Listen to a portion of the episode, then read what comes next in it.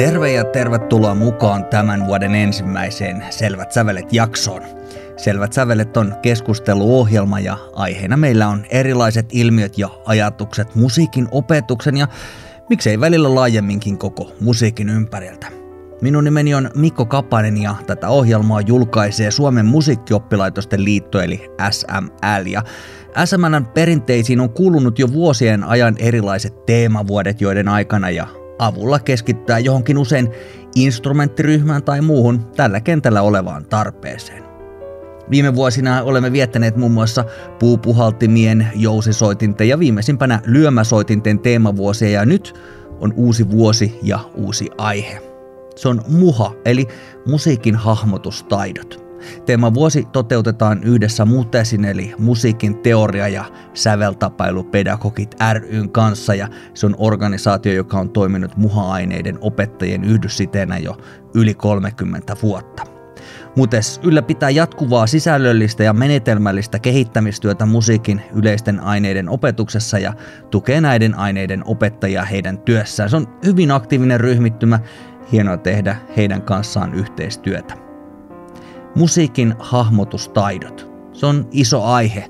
Tässä olisi tarkoitus löytää suuntaviivoja sen tulevaisuuteen ja samalla kerätä parhaita käytänteitä, joita on tietenkin olemassa jo ympäri Suomen ja miksei sen ulkopuolellakin. Mennään noihin ihan saman tien, mutta minä en ole tietenkään pohtimassa näitä asioita itsekseni tänään, vaan mukana minulla on kaksi asiantuntijaa. Hanne Närhinsalo on musiikkiopisto Juvenalian musiikin hahmotustaitojen lehtori, joka on opettanut muhaa ja miettinyt muhan kehittämiseen liittyviä asioita koko opetusuransa ajan. Erityinen mielenkiinnon kohde hänellä on musisointilähtöisyys, toiminnallisuus ja oppilaiden osallistaminen. Hanne on tällä hetkellä opintovapaalla tekemässä jatko-opintoja taideyliopiston Sibelius Akatemiassa, jossa työn alla on muha-aiheinen väitöstutkimus. Hänen lisäksi meillä on mukana myös Kalle Kataja, joka kuvailee itsensä luovaksi ideanikkariksi ja didaktiikan rakastajaksi, jonka mielestä musiikilla leikkiminen on supervoima.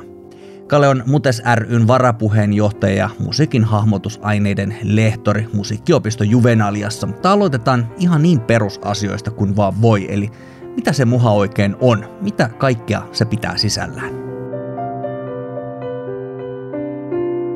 No, hirveän monimutkainen kysymys. Muha pitää sisällään hirveän monia asioita. Muha pitää vanhojen teoria- ja säveltapailusisältöjen lisäksi sisällään tosi paljon semmoisia luovia, luovia taitoja ja periaatteessa ihan kaikkea, mitä me voidaan opetella musiikista ilman rajoja. Olen Kallen kanssa täysin samaa mieltä. Mä itse sanoisin, että ikään kuin musiikkiopiston laaja oppimäärän opinnot koostuu soittoopinnoista, yhteismusisoinnista ja musiikin hahmotustaidoista. Ja musiikin hahmotustaidoissa yhdistyy, kuten Kalle sanoi, musiikin rakenteiden ja käsitteiden opin, opiskelu, luku- ja kirjoitustaidon kehittäminen, kuulun hahmottaminen ja ehkä tietyllä tavalla nyt tässä kohtaa se uusinko, uusin asia on se musiikillinen keksiminen. Ja toki sitten musiikillinen yleissivistys. Koska nyt se olennainen asia tässä on se, että silloin kun mä aloitin 1998 opettajana, niin mä opetin musiikin teoriaa ja säveltapailua. Ja sen jälkeen on ollut kaksi opetussuunnitelma-uudistusta. 2002, jonka jälkeen puhuttiin musiikin perusteista, ja sitten 2017, jonka jälkeen on tullut tämä musiikin hahmotustaidot. Ja se ehkä, mistä me nyt tässä puhutaan, on se, että onko vaan nimi muuttunut vaan, vai onko oikeasti muuttunut joku muukin asia. Ja mä oon tosi vahvasti sitä mieltä, että tässä on, tämä aine on kokenut tämmöisen niin kuin kokonaisen muodonmuutoksen. Että silloin aikaisemmin se oli vähän semmoista niin kuin atomistista periaatetta että, tai perinnettä, että opeteltiin niin kuin asteikot ja intervallit ja soinnut ja ää, kirjoittamaan vähän melodiaa ja rytmiä tietyllä tekniikalla. Ja sitten varmaan niistä ajoista on myös käsitys oppimisesta kehittynyt aika paljon, että oppiminen ei oikein toimi sillä lailla, että on tämmöisiä pieniä laatikoita, jotka sitten niin kuin opetellaan tälleen vähän niin kuin haukionkala tyyppisesti, vaan ihmiset, lapset, nuoret on kokonaisuuksia omien taustojensa ja omien kokemuksiensa kanssa. Ja oppiminen tapahtuu itse asiassa sillä lailla, että uusia asioita yhdistellään, kokeillaan, sovelletaan, yritetään oivaltaa, että miten ne liittyy siihen niihin aikaisempiin kokemuksiin, jotka tässä tapauksessa tarkoittaa sitä, ehkä sitä musiikillista kokemusta. Ja tämä on musta äärimmäisen tärkeä asia, koska sitten myöskin tutkimusten mukaan niitä on tosi vähän väitöskirjatutkimuksia, joissa on niin mainittu ollenkaan tätä aihepiiriä, mutta kaikissa niissä on todettu, että oppilaat, oppilaiden palaute on se, että he ei niin ymmärrä sen teoriasäveltapailun ja soitto-opintojen yhteyttä. Ja mä ajattelisin, että tässä musiikin hahmotustaidossa nyt oikeasti pyritään niin kuin, pienentämään sitä gäppiä ja kehittämään opetusta sellaiseen suuntaan, että oikeasti ne asiat, mitä muassa opiskellaan, yhdistyy sekä sen oman luovan tekemisen että sitten sen vaikka musiikillisen toiminnan kautta siihen, mitä ne oppilaat siellä usein siellä musiikkiopistossa on harjoittelemassa, eli soittamista tai musiikkia.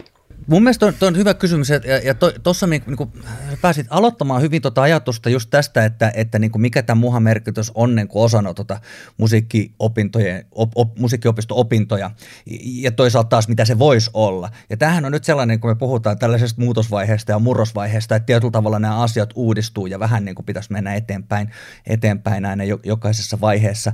Mikä se, mikä se niin kuin, potentiaali on sitten ehkä verrattain siihen, että, että mitä se käytännössä niin kuin tällä hetkellä on. Ja löytyykö tässä mitään konsensusta vai, vai meneekö kaikki omalla tyylillään? Sanoisin, että se opettajan skillsetti, eli se, mitä, mitä se opettaja osaa, mitkä on sen opettajan taidot, niin ne vaikuttaa ihan hirveästi siihen, minkälainen se muhatunti on. Mun oma skillsetti on se, että mä tiedän vähän kaikesta. Vähän ja, tota, ja jonka takia sit me, tota, me sävelletään ja sovitetaan ja puhutaan musiikin rakenteista, harjoitellaan kuulu ymmärtämistä, tutustutaan erilaisiin soittimiin. Tosi paljon soitetaan ja lauletaan yhdessä. Mä oon orkesterimuusikko taustainen, niin, niin sitten siihen kuuluu tavallaan semmoinen että mä teen oppilaistani ikään kuin suuren orkesterin. Me, tota, me tutustutaan musiikkiteknologian alkeisiin ja sitten harjoitetaan, yritetään ainakin harjoittaa monipuolisesti kehon motoriikkaa. Mutta se, että jos mun tunneilla tehdään tollaisia asioita, niin jonkun muun opettajan tunneilla voidaan tehdä hyvin erilaisia asioita ja se oppitunnin rakenne saattaa olla ihan hirveän erilainen. Mun perusajatus siitä, että mistä mun oppitunnit koostuu, on se, että minkälainen pitää olla musiikin harrastajan työkalupakki 2020-2030-luvulla.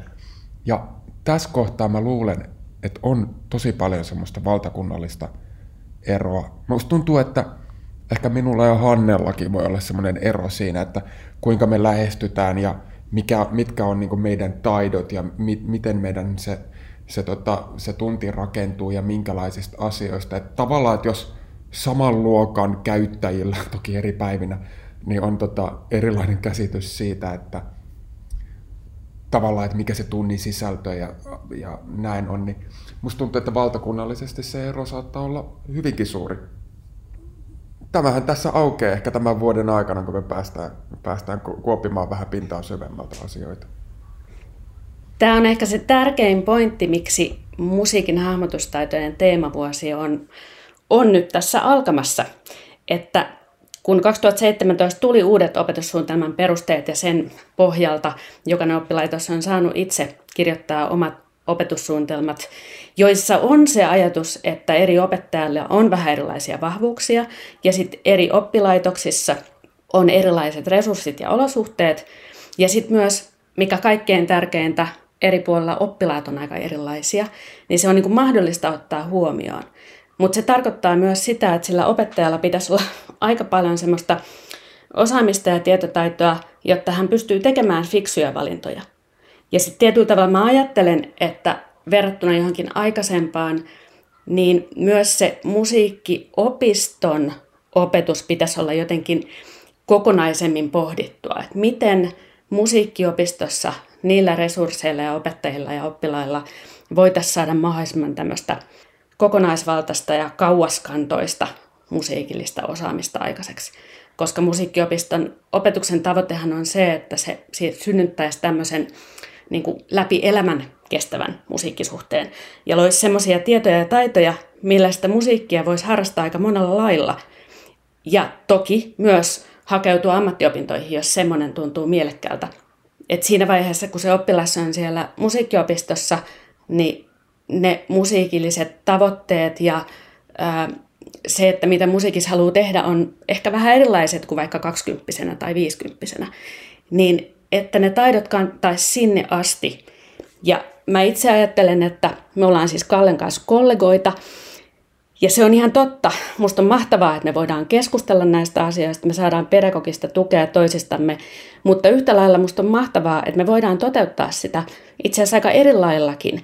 Ja sitten tietyllä tavalla se, että me tehdään asioita eri lailla, on oikeastaan vain etu niille oppilaille, koska he saa niin kuin vielä semmoista jotenkin kokonaisvaltaisempaa lähestymistapaa asiaan. Eli käytännössä mä oon nyt aloittanut syksyllä taideyliopiston äh, Sibelius Akatemiassa väitöskirjaopinnot liittyen musiikin hahmotustaitoihin. Ja yksi tavoite mulla on tälle projektille niin kuin selvittää, että mitä tässä maassa tapahtuu, koska kukaan ei tiedä sitä. Ja ehkä olen syksyllä vähän jo viisaampi, koska tarkoitus olisi tuossa maalis-huhtikuussa teettää kysely muhaopettajille siitä, että niin kuin, minkälaiset ne käytännöt on ja miten opettajat kokee tämän musiikin hahmotustaidot, koska olisi, musta olisi oikeasti aika kiva tietää. Ja sitten tietyllä tavalla tavoite on myös se, että, että lähdetään opettajien kanssa yhdessä miettimään sitä, että mitä kaikkea se voisi olla ja mitä se niin kuin visioimaan, että miten musiikkihahmotustaitoja kannattaisi kehittää, jotta ne tulevaisuudessa oikeasti palvelisi oppilaiden tarpeita. Niin, siis et, tuli vaan tuossa Hannen puheenvuorosta mieleen, että, että muha-opettajahan saattaa olla silleen niin kuin hirveän yksin siellä musiikkiopistossa, että tuli jopa semmoinen ajatus mieleen, että tämmöisen kantavan suuren, suuren ajatuksen alle, että koska mun ajatus on tavallaan se, tai hirveän monen muunkin, en mä usko, että mä yksin nyt tässä on, että et, et, et musiikkiopisto on, on paikka, jossa opiskellaan musiikkia kokonaisvaltaisesti, niin mä niin jotenkin ajattelen, että, että se mitä muhatunneilla tapahtuu, niin se on osa sitä musiikkiopiston linjaa siitä, että mitä se musiikkiopisto toivoo, että ne oppilaat osaa. Että siihen kuuluu sen oppilaan osaamiseen, että siihen kuuluisi se tavallaan nyt, nyt nykyisellään se, se soitin osaaminen tai, tai laulu, tai, tai mitä hän nyt pääaineena opiskeleekaan siellä, mutta sitten siihen kuuluisi täydentävänä tällaiset, niin kuin, tällaisia taitoja. Ja, ja tota, mietinpä sitäkin, että, että myös ehkä tuntiresurssi on tietyllä tavalla semmoinen linjaus ehkä sit siitä, että tämä semmoinen tiedostamaton linjaus siitä, että, että sit jos esimerkiksi muhan tai muiden ryhmäaineiden resurssi on pieni, niin silloin se ei, ei mahdollista hirveän monia asioita, jolloin se on semmoinen tiedostamaton linjaveto sieltä musiikkiopistolta siitä, että mitä me halutaan, mitä se musiikkiopisto haluaa, että se oppilas osaa sit siinä päivänä, kun se kävelee ulos sieltä onnellisena musiikkinopiston päästötodistus kourassa. Että sitten jos resurssi on, resurssi on suuri ja, ja, ja tai ei se tarvitse kauhean suurikaan olla, mutta se on niin mahdollinen. Ja, ja sitten musiikkiopiston, musiikkiopisto päättää mahdollistaa sille muha-opettajalle niin kuin leikkikentän, missä, missä temmeltää, niin silloin luultavasti sen oppilaan ne taidot on hyvin lähelläkin sitä mitä me voidaan ajatella, että olisi, tai mitä minä ajattelen, että voisi olla se musiikkiharrastajan työkalupakki. Et mä en, mä en, niin kuin, mä en niin kuin vilpittömästi, niin, niin paljon kuin minä teoria ja säveltapailua rakastankin, niin mä en, mä en voi niin kuin vilpittömästi en voi, en voi uskoa, että se musiikkiharrastajan työkalupakki, se, että siellä olisi pelkästään teoria, vasara ja työkaluruuvari, että se, että se ei niin kuin, olisi siellä mukavalla jotakin muutakin tässä tulee jotenkin se yhteys siihen käytäntöön, että mitä niillä taidoilla tai tiedoilla tekee. Ja mun kokemus on se, että jos sitä ei harjoitella, että mitä niillä taidoilla voisi tehdä, niin ei, ei ne asiat yhdisty mihinkään.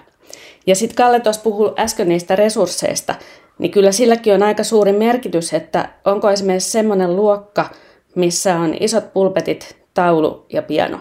Että minkälaista toimintaa se mahdollistaa tai minkälaiseen toimintaan se ohjaa. Tai sitten vaikka esimerkiksi mulla on käytännössä kaikissa oppilaitoksissa, missä mä oon ollut, on ollut aika iso tila, jossa on ollut tilaa, niin tyhjää tilaa liikkumiseen ja soittamiseen. Siellä on ollut soittimia, monenlaisia soittimia. On ollut mahdollisuus oppilaiden tuoda myös omia soittimia muhatunneille. Ja että ikään kuin myös se tuntiresurssi on ollut sellainen, että siihen soittamiseen ja musisointiin on ollut aikaa ja tilaa.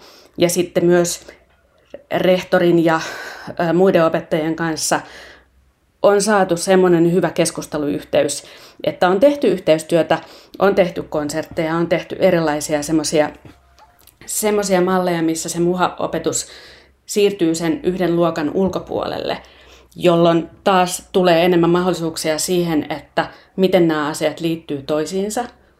Mutta se vaatii opettajalta taitoa ikään kuin sanottaa tarpeita. Toki ensin miettiä, että mitä, mitä ne mahdolliset tarpeet on, ja sitten aika selkeästi argumentoida rehtorille, että miksi tähän kannattaa satsata. Ja mun oma ö, peruste on se, että käytännössä joka ikinen musiikkiopiston oppilas käy siellä muhassa. Eli se on aika merkityksellistä, että mikä kokemus siitä opetuksesta jää. Ja että jos se kokemus on hyvä, niin se voi olla todella niin kuin sitä koko oppilaitosta jotenkin yhdistävä. Ja sitten meillä ainakin on ryhmäopetusta, niin ryhmässä jotenkin se ryhmän kanssa opiskelu ja toisilta oppilailta vertaisoppiminen ja semmoinen, että hei, me kaikki halutaan tehdä musiikkia ja, ja sä soitat viulua ja sä soitat pianoa ja miten me ajatellaan, niin se on tosi mielenkiintoista. Ja mä koen, että oppilaat on myös aika innostuneita tämmöisistä.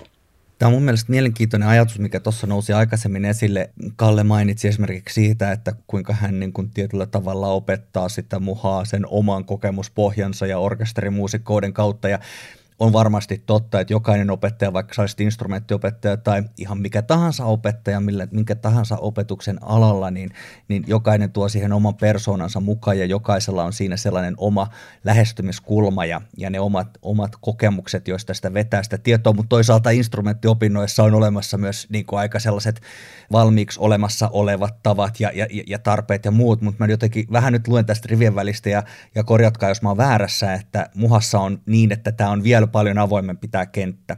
Mutta mä mietin sitä, että onko se oleellista, että, että, että se tuodaan niin kuin yhteen, toki parhaiten käytäntöjen jako niin, että kaikki tietää ne mahdollisuudet, se on varmasti tärkeää, mutta onko se niin kuin oleellista, että se olisi samanlaisempaa. Toisaalta tuossa nousi myös erittäin hyvä pointti tuosta, että se ikään kuin on se musiikkioppilaitoskohtainen, että mitä se musiikkioppilaitos haluaa niin kuin antaa niille, niille omille oppilailleen. Mutta onko se oleellista, että tästä löytyisi joku niin kuin yhteinen tapa toimia, vai onko se nimenomaan luonteeltaan sellainen aihe, että, että, että se, että se niin kuin hirveästi nojaa siihen opettajan omaan henkilökohtaiseen ajatukseen?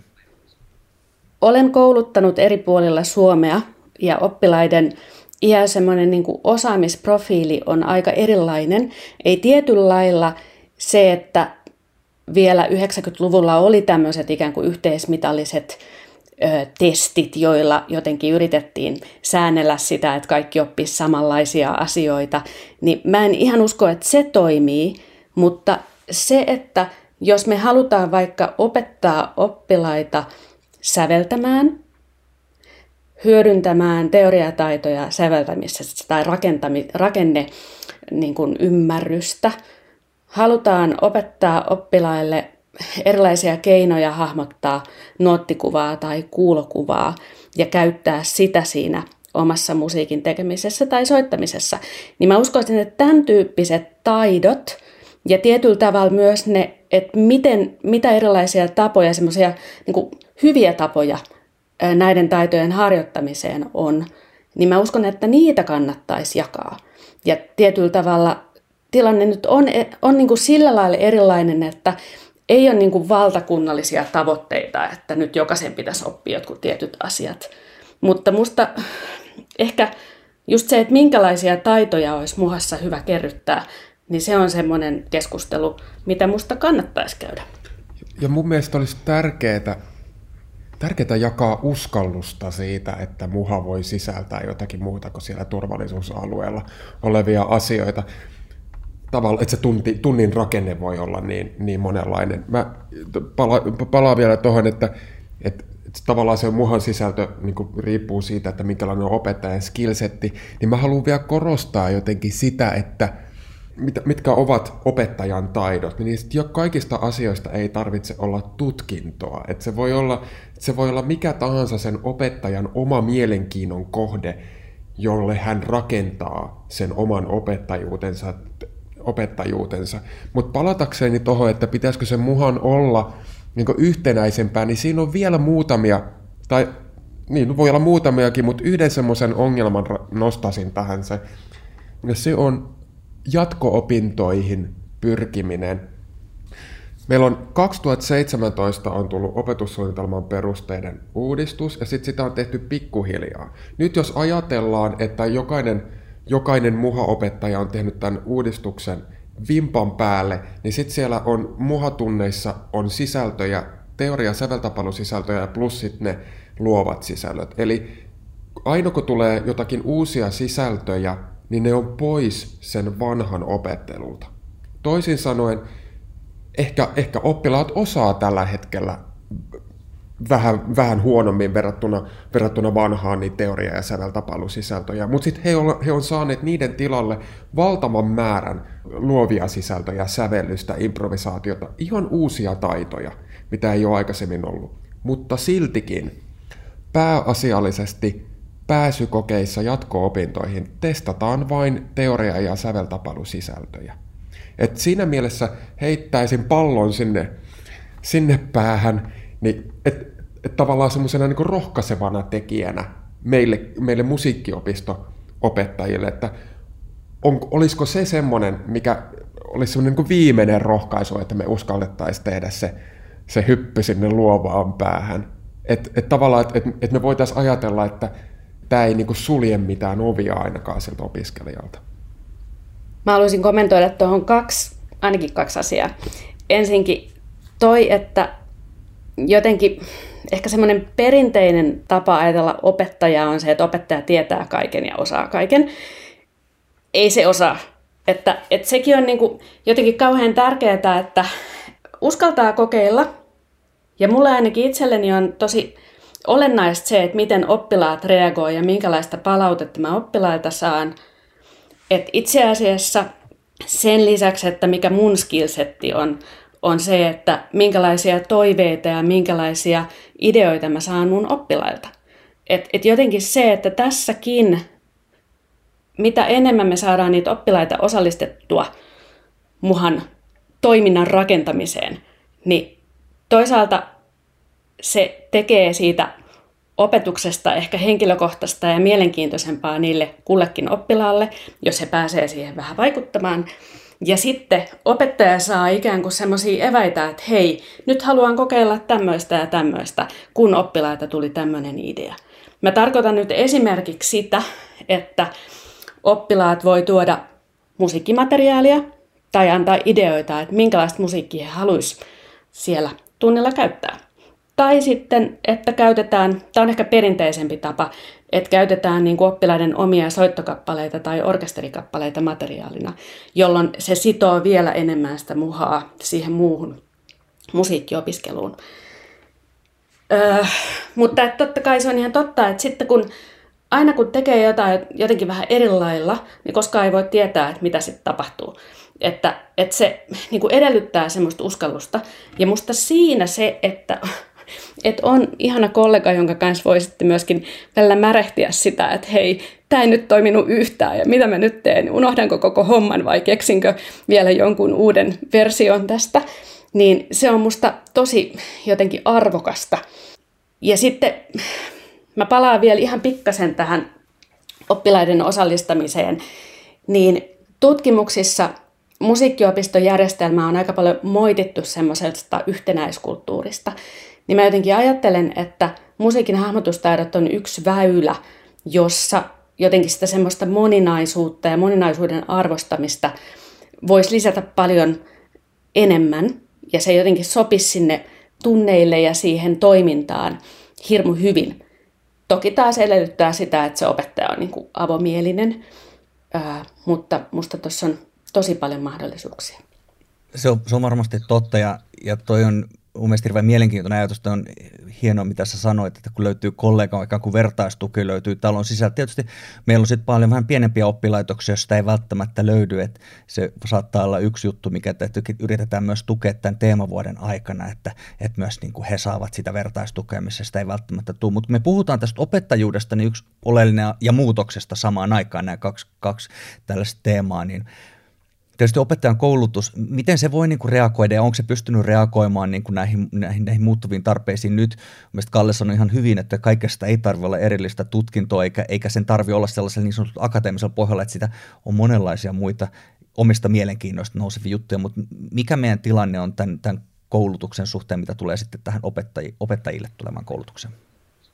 Mutes, eli musiikin teoria- ja säveltäpailuopettajat pedagogit anteeksi, on nyt tässä viime vuoden aikana aktivoitunut aika tavalla siinä, että pyritään tarjoamaan tämmöistä niin kuin helposti lähesty, lähestyttävää etäkoulutusta mahdollisimman monipuolisista aiheista just sillä lailla, että jokainen opettaja voisi saada vähän niihin aihepiireihin, mikä kiinnostaa ja kutkuttaa, niin apua ja tukea. Siellä on myös tämmöisiä ihan niin kuin aamukahvityyppisiä, jossa voidaan sitten yhdessä jakaa. Eli yritetään keksiä semmoisia erilaisia keinoja, miten tota sitä niin kuin opettajaa, varsinkin jos ollaan yksin, niin voitaisiin tukea. Mutta mä luulen, että tässä voisi kehittää vielä paljon lisää. Mä oon itse osallistunut esimerkiksi koulutuksiin Euroopassa, ja mä oon saanut siihen rahoituksen oppilaitoksen kautta, Erasmus-järjestelmän kautta, että et jotenkin tässäkin mä luulen, että se, että opettaja aktivoituu sen rehtorin suuntaan, että mitä tarvitaan. Ja itse asiassa myös ammattikorkeat koulut ja Sibelius Akatemia on nyt järjestänyt täydennyskoulutusta. Mutta hyppään vähän toiseen asiaan. Mainitsenpä tässä nyt myös sen, että silloin kun mä oon itse opiskellut, mä oon tehnyt opetusharjoittelua ihan niin kuin aika semmoisia mielettömiä määriä. Ja sitten taas opetusharjoittelun määrää varmaan tämmöisissä taloudellisissa paineissa on nykyisiltä opiskelijoilta vähennetty tosi paljon, joka on musta niin kuin, tosi surullista, koska se, että, että saa harjoitella sitä opettamista, saa siitä palautetta, saa rauhassa niin kuin, kokeilla, että, että miten sitä omaa profiilia voisi hyödyntää ja sitten kuitenkin tehdä sitä niin kuin, monipuolisesti, niin jotenkin tämmöiseen tilaa tarvitaan. Tuo samainen mutes niin tota, viikoittaisten webinaarien lisäksi niin tota, me keksittiin sellainen juttu, mikä on ollut itse asiassa toiminnassa nyt sitten jo vuodenpäivät. Keksittiin tämmöinen mentoritoiminta, mentoritoiminta, jossa me pystytään sparraamaan ja, ja tota, kouluttamaan uransa eri vaiheissa olevia opettajia. Ja tota, me ollaan vuoden verran ö, mentoroitu aloittelevia uransa aloittelevia muha-opettajia ja kerrottu tavallaan just niistä mahdollisuuksista, mistä se tunti voi rakentua ja, ja ohjattu heidän, karua sanomme, ohjattu heidän ajattelua siihen suuntaan, että, että tavallaan siitä, että mihin, minkälaisessa maailmassa he ovat joskus opiskelleet. Koska kyllähän tähän liittyy se mielikuva, että, että jos ajattelet, että susta tulee muha-opettaja, niin minkälainen on muha-opettaja? Mä, ja mä, voin paljastaa, että mulla ei ole puku päällä, kun mä opetan. et, et tavallaan, että et se mu, et, et, et, kenenkään ei tarvitse olla sellainen, mikä se mielikuva on. Mutta siis Mutes tarjoaa tämmöistä mentorointitoimintaa webinaarien lisäksi. Sen lisäksi Mutes on ollut koko viime vuoden, me ollaan oltu tiivisti yhteydessä just korkeakoulutoimijoihin tästä muhaopettajien koulutuksesta ja sitten tarjottu apuamme, tarjottu sitä työelämäkontaktia sinne ja, ja niin erilaisin tavoin, erilaisin tavoin esimerkiksi didaktiikkaluentoina tai, tai työ, työpajapäivinä tai jotain, että missä vähän niin kuin kävisi ilmi sitä, että mitä se, mitä se voi olla.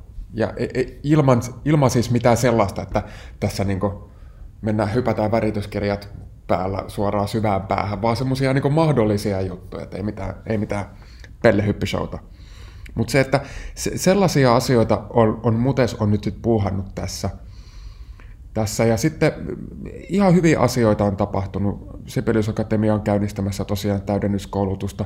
Sibelius Akatemian avoimella pyörii, pyörii tota johdatus musiikin hahmotusaineiden pedagogiikkaan kurssia ja, ja Turun ammattikorkeakoulussa pyörii monimuotokoulutusta, mihin Mutes on pystynyt osallistumaan.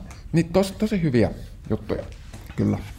Eli itse asiassa tosi paljon tapahtuu tällä hetkellä. Että, että mä muistelen, että muutama vuosi sitten yksi, yksi opettaja otti muuhun yhteyttä, että kun missään ei saa koulutusta, niin nyt mun mielestä tilanne on kyllä se, että, että koulutusta on tarjolla. Ja sitten ehkä nyt Yksi tämän vuoden tavoite on myös vähän selvittää, että minkälaista koulutusta halutaan ja tarvitaan, koska tietenkin olisi toive, että pystytään vastaamaan siihen tarpeeseen, mitä opettajilla oikeasti on. Mä haluan mainita tähän vielä yhden, että jotenkin myös siellä oppilaitoksen arjessa olisi hyvä miettiä, että minkälaisia pedagogisen jakamisen mahdollisuuksia ja miten sille voisi tehdä tilaa, että esimerkiksi mun omassa oppilaitoksessa meillä on ollut ää, kollegion kokouksissa tämmöisiä pedagogisen jakamisen hetkiä. Ja samaten mä voisin kuvitella, että niissä oppilaitoksissa on vaikka se, vaan se yksi muha-opettaja, niin miksei voisi sitten niin kuin tehdä yhteistyötä muiden oppilaitosten opettajien kanssa.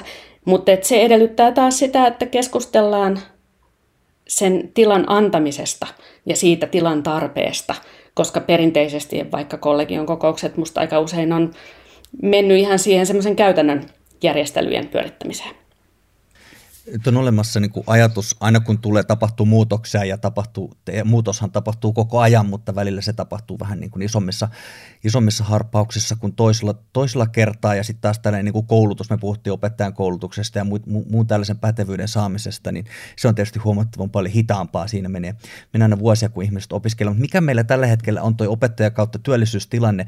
Riittääkö meillä tällä hetkellä muha-opettajia, päteviä muuta muha-opettajia ympäri Suomen ja mikä siinä on niin kuin tuleva tulevaisuuden näkymä? No, tulevaisuuden näkymä on siinä mielessä, siinä mielessä karu, että, että vaikka tämä on, ainakin mä ajattelen, että muha-opettajossa, vaikka tämä monipuolisuudessa on yksi maailman mageimmista ammateista, niin tota, meitä vaanii työvoimapula.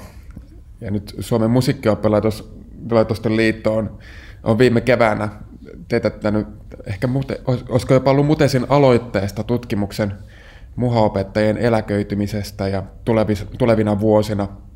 Ja se, se tilanne on nyt se, että 97 SML-jäsenoppilaitoksesta vastasi siis 67 oppilaitosta ja 0-5 vuoden aikana eläköityy arviolta 28 muha opettavaa pedagogiaa ja sitten sen jälkeen 6-10 vuoden aikana 25. Et totta kai tässä on nyt se virhemarginaali tässä kyselyssä, että me ei tiedetä, me ei tiedetä että kuinka moni heistä on niin kuin ryhmäaineiden opettajia ja kuinka monilla heistä on niin kuin integraation myötä niin kuin sujautettu muhaa sinne omaan, omaan opetuspakettiin, mutta tota, mutta muun muassa sit näistä asioista Mutes on ollut tiivisti yhteydessä erilais, tota, ammattikorkeakouluihin ja sitten Sibelius Akatemiaan. Ja, ja vaikka sitä tietyllä tavalla huutoon on, huutoon on vastattu, mutta mutta näillä, näillä sisäänottomäärillä ja näin, niin se ei, se ei ehkä ihan vielä riitä. Et me, me tarvitaan, kyllä mä sanoisin, että me tarvitaan kaikki ihan täysillä mukaan. Et se on, et, et, mitäs mä nyt tämän sanoisin? Suomalaisen musiikkikoulutuksen ihme on koko oppilaitoksen juttu. Ja se, mikä tekee suomalaisesta musiikkikoulutuksen ihmeestä niin ainutlaatuista, on se, se muhan siellä niin kuin, olemassaolo ikään kuin, mä laitan, näytän täällä podcastissa lainausmerkkejä pakollisena asiana. Ja tota, jos, et, et jos vertaa suomalaista musiikkiopistosysteemiä muiden maiden musiikki, musiikin opetussysteemeihin, niin siellä se muha ei ole niin vahvasti, tai te, teoria- ja säveltapailuopetus ole niin vahvasti läsnä siinä oppilaan, oppilaan opinnoissa. Ja tämmöisistä pienistä asioista syntyy kokonaisuudessaan sen oppilaan, oppilaan oppiminen. Et, et, kyllä mä sen näen edelleen, niin kuin mä jossain vaiheessa sanoin, että se on, niin kuin, se on musiikkiopistossa opiskellaan musiikkia, se on sen koko oppilaitoksen, oppilaitoksen ylpeyden aihe siinä kohtaa, jos oppilas innostuu musiikista ja saa sitä kipinän koko loppuelämäkseen. Mä oon kyllä niin samoilla linjoilla ton Kallen kanssa, että siis oikeasti muha, muhan opettaminen on ihan superkivaa. Ja se on myös ehkä tämän vuoden yksi tavoite, että huomattaisi kuinka paljon niin kuin tämmöisiä positiivisia mahdollisuuksia muhan, muhalla ja muhan opettamisella on. Ja sitten ehkä rohkaistaisi ihmisiä harkitsemaan, että hei, voisiko musta tulla muhaopettaja. Koska kuten tässä Kallen puheenvuorossa kävi ilmi, niin meille on töitä. Eli suosittelen lämpimästi. Ja sitten myös mulla on, mulla on kanssa se niin kuin vahva kokemus, että varsinkin noissa ulkomaalaisissa, ulkomailla kun on opiskellut, niin sitten vasta silloin on tajunnut, että kuinka mielettömän hieno järjestelmä tämä meidän musiikkioppilaitosjärjestelmä on.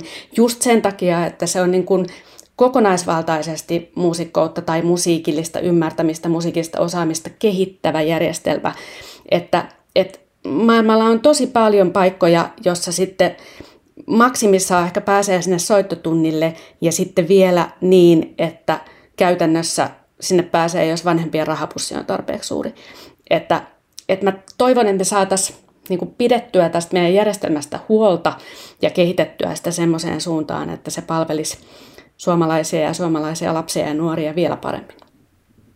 Ja nämä on, nämä on nyt näitä asioita, jotka on tietysti tässä asialistalla. Me ollaan käyty monta asiaa läpi, mitkä on asialistalla tämän teemavuoden yhteydessä. Ja, ja siihen kuuluu, niin kuin tuossa Hanne mainitsi jo aikaisemmin, niin tullaan tekemään, ää, tai itse asiassa sinä tulet toteuttamaan tätä tutkimusta, joka tulee tämän teemavuoden aikana sitten, ja sitä lähtee kyselyitä Suomen musiikkiopistoille opistoille ympäri Suomen, ja, ja kartoitetaan näitä asioita, että saadaan lisää tätä tietoa, ja tietenkin sitten yritetään nostaa, nostaa tätä asiaa noin yleisellä tavalla ja sen lisäksi on, on koulutusta ja muuta. Mitä, mitä, mitä muuta tähän kaikkeen meidän teemavuoteen mahtuu?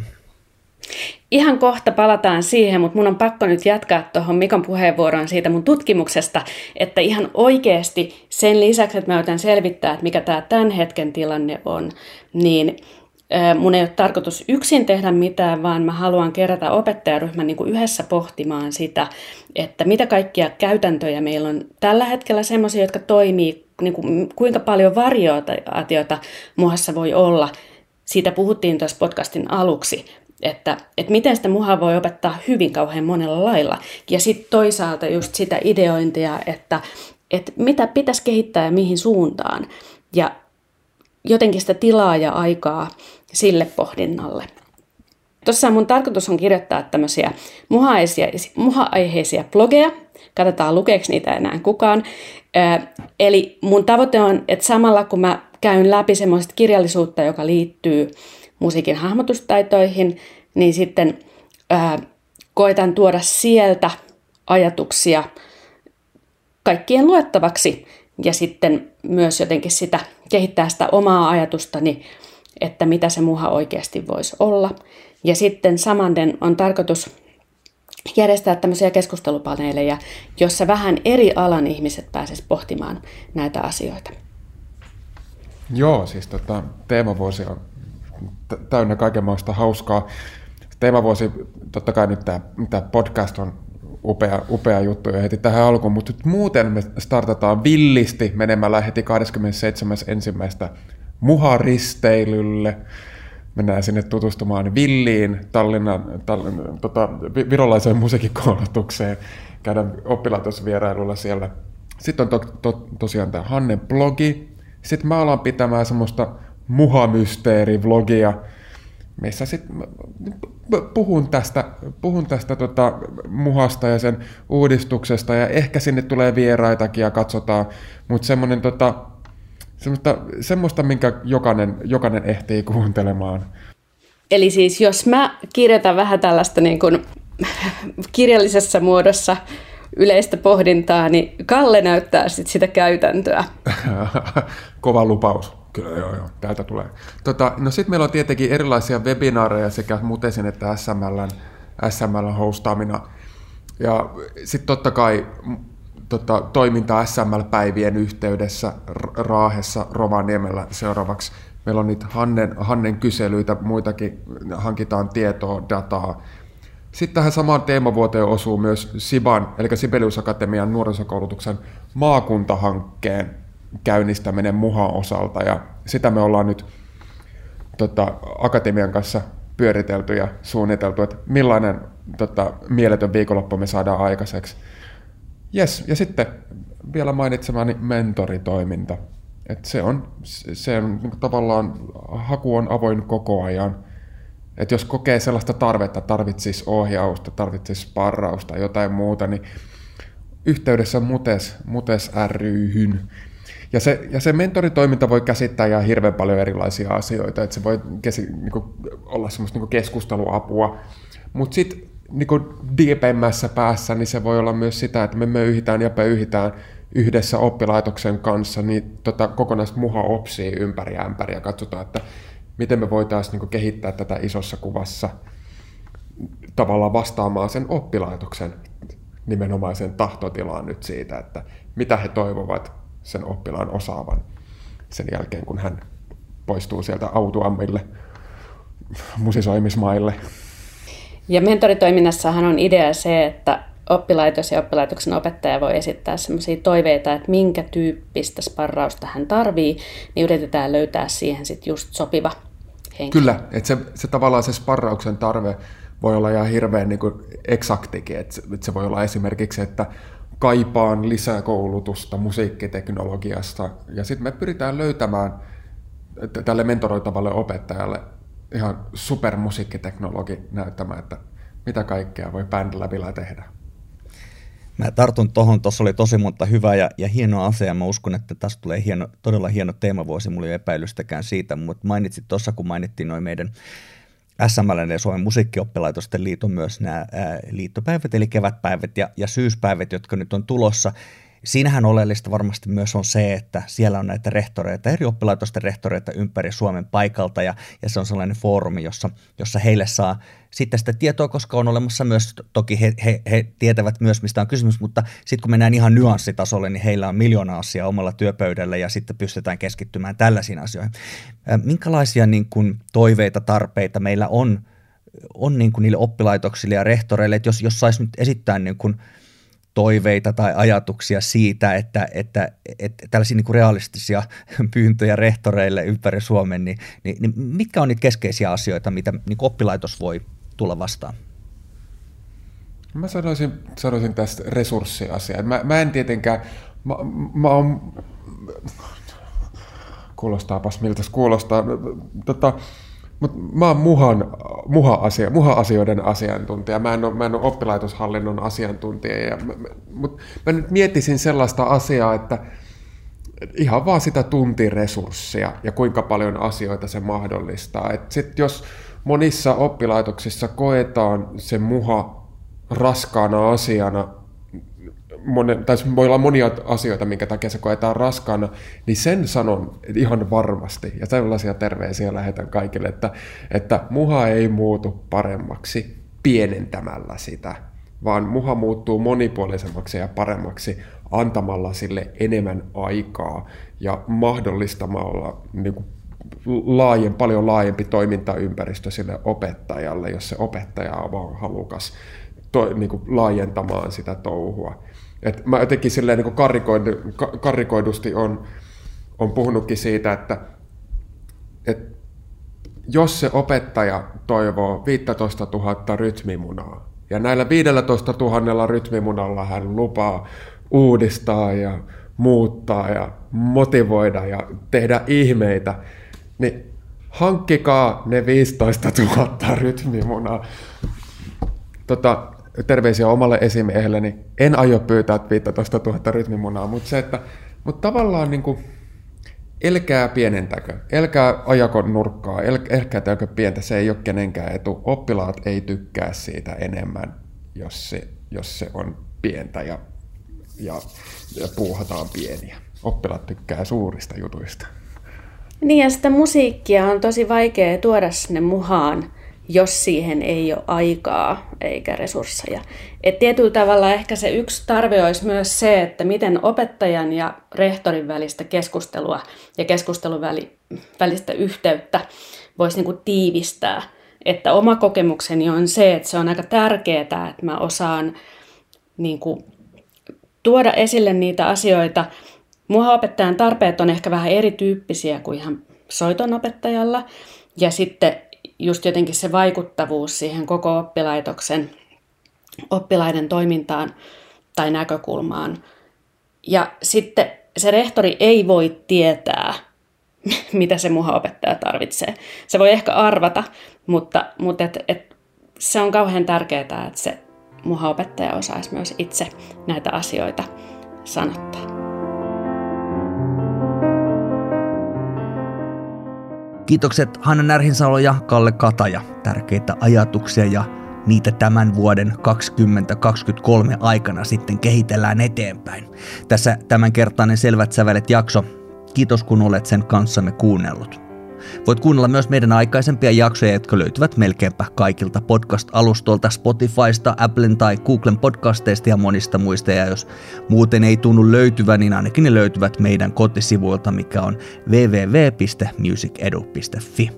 Twitterissä olemme at sml-verkossa ja seuraa meitä myös osoitteessa facebook.com kautta musicedu.fi.